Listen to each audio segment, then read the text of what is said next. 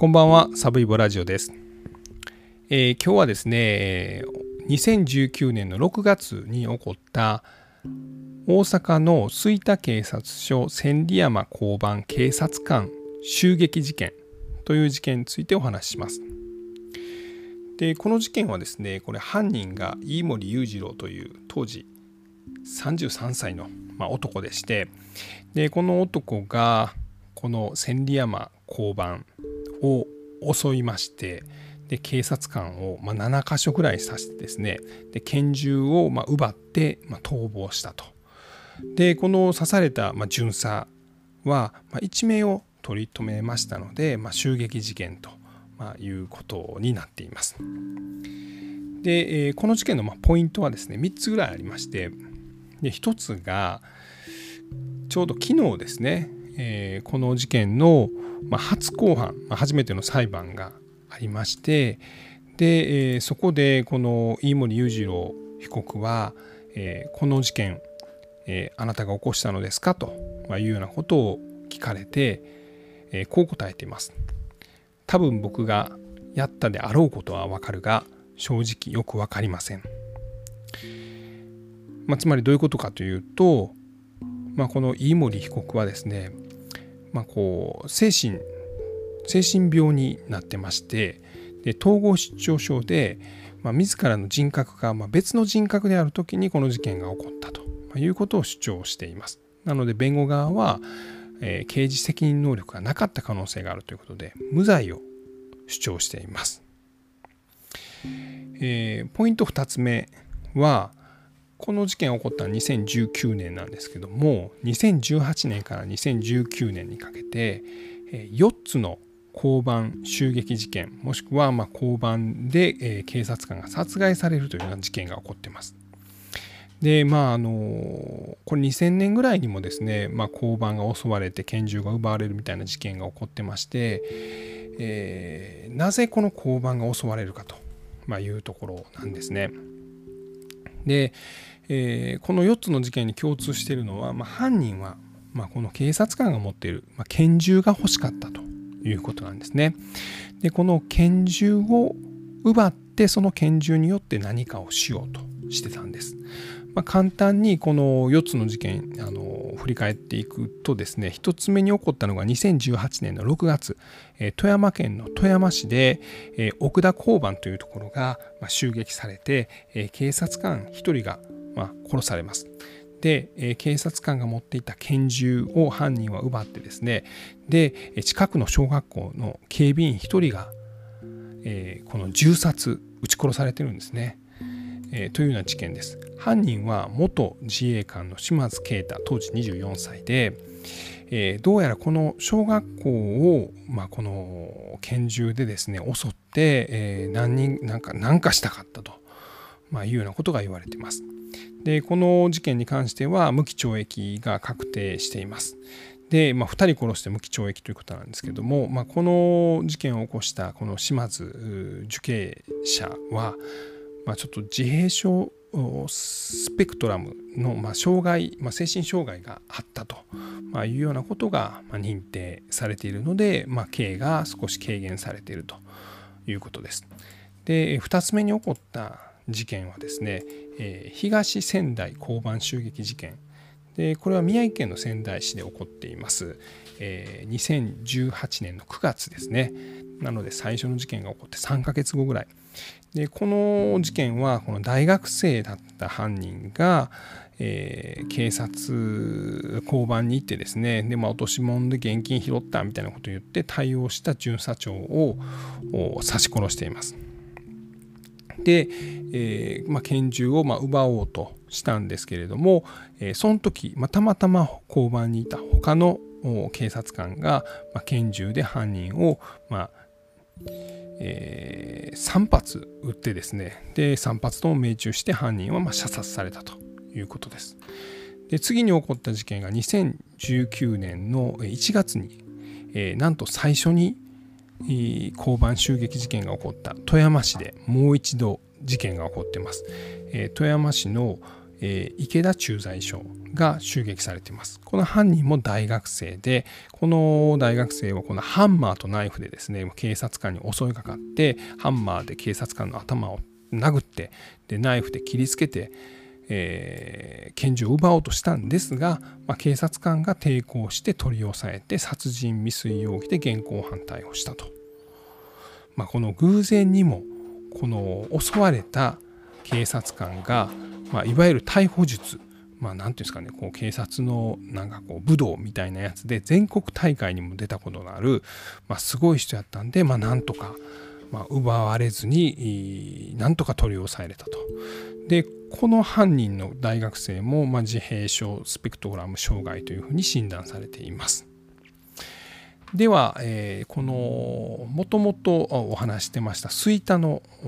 警察官襲撃事件これ3つ目のポイントなんですけどもこれあの2つ目のお話したポイントにま深くつながってるんですけどもなぜ交番がこう狙われているのかっていう一番のポイントはですねやはり日本ではこの警察官が拳銃を撃てないという、まあ、どうしてもそのジレンマがあるということなんです。で、まあ、この2018年から19年のこの4つの事件でですねこの、えー、拳銃がなかなか奪われないように、まあ、この装着しているこのワイヤーをさらに強度を高めたりとか、まあ、改良は行われてるんですけど、まあ、基本的にですね警官は拳銃を撃てません。っていうのも拳銃を撃った警官は、えーと賞がもらえるんですね。例えばこうあの警視総監賞とかですね、まあ、警察庁長官賞とか、まあ、そんな賞がもらえるんですけど、まあ、それは実は裏返せばですねもう打った段階であなたは出世できませんよということなんです。でなぜかというと、まあ、こう拳銃に頼らないと事件とか事態を収集できないというのは、まあ、能力が低いと、まあ、現代の警察では思われてて、まあ、それ以後出世できないと。まあそういう状況がやはり今警察官がどうしてもまあ拳銃をまあ撃つべきタイミングにも撃てない。というようなことから、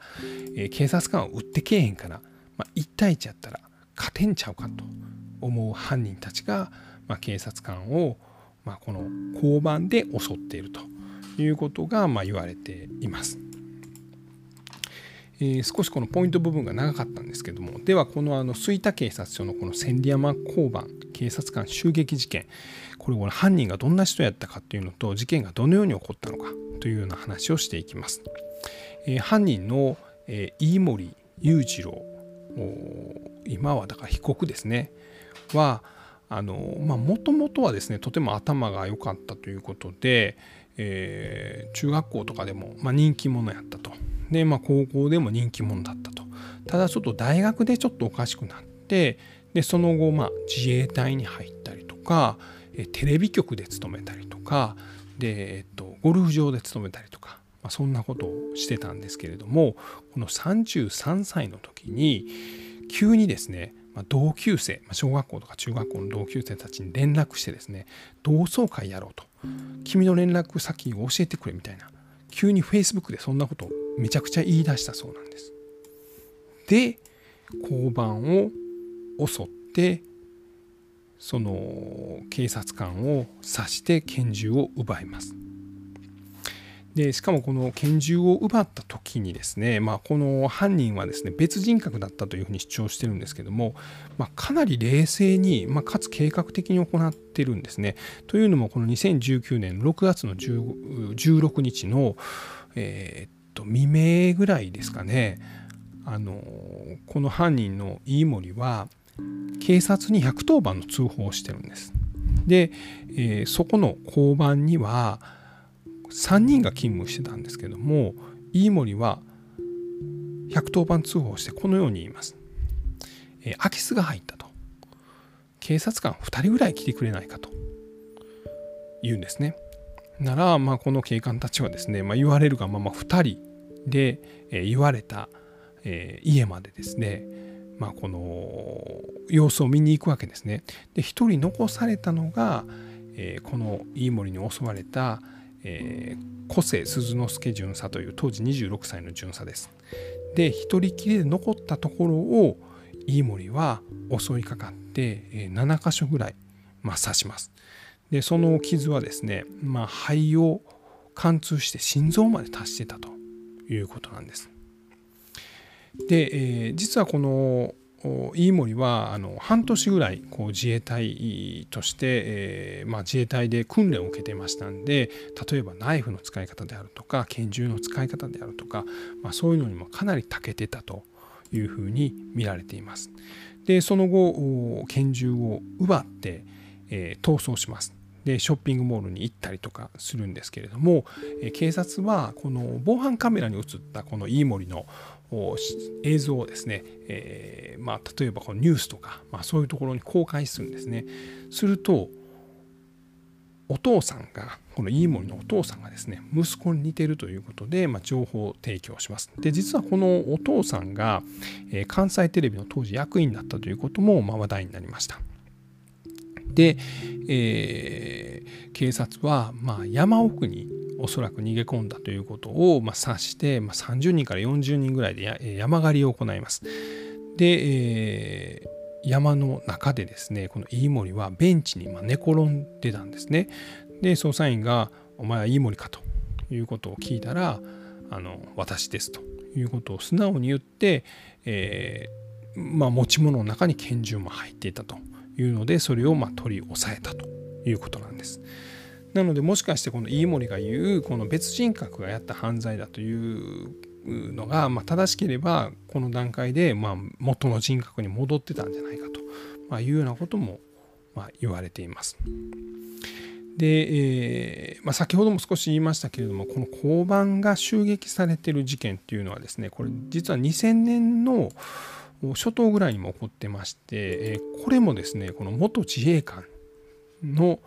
犯行でした。でこれ飯森も元自衛官で2018年にこの富山県で起こった事件も元自衛官が起こしてます。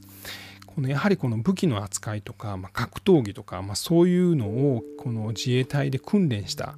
犯人たちがですねこの交番襲っちゃうと、まあ、交番の警察官たちもえーまあ、この逮捕術であるとか剣道とか柔道を日頃からやって鍛えてるんですけれどもどうしてもこの殺人術みたいなのを学んだ元自衛官にはまあかなわないと1対1ではなかなかしかもこの急に襲われると、まあ、なかなか太刀打ちできないとまいうような現状が、まあ、あるようです。えー、飯森裕次郎の裁判はまこれから続いていきますので、えー、被告はま無罪を主張してるんですが、まあ、これからの動向がま注目されるポイントです。えー、今日はですね2019年の6月16日にま発生した吹田警察署千里山交番警察官襲撃事件についてお話しました、えー、最後まで聞いていただきまして、えー、本当にありがとうございますあちなみにですねこの襲われた、えー、瀬鈴之助巡査当時26歳はですね、まあ、元、まあ、ラガーマンやったということで、えー、例えばこのラグビーのですね、えー、五郎丸さんとか、えー、福岡選手とか、まあ、そういう人たちともあの交流があったということで、えー、みんなから励ましの、まあ、エールが届いて1年半ぐらいの入院でようやく現場に戻ったということでございました。えー、ありがとうございました。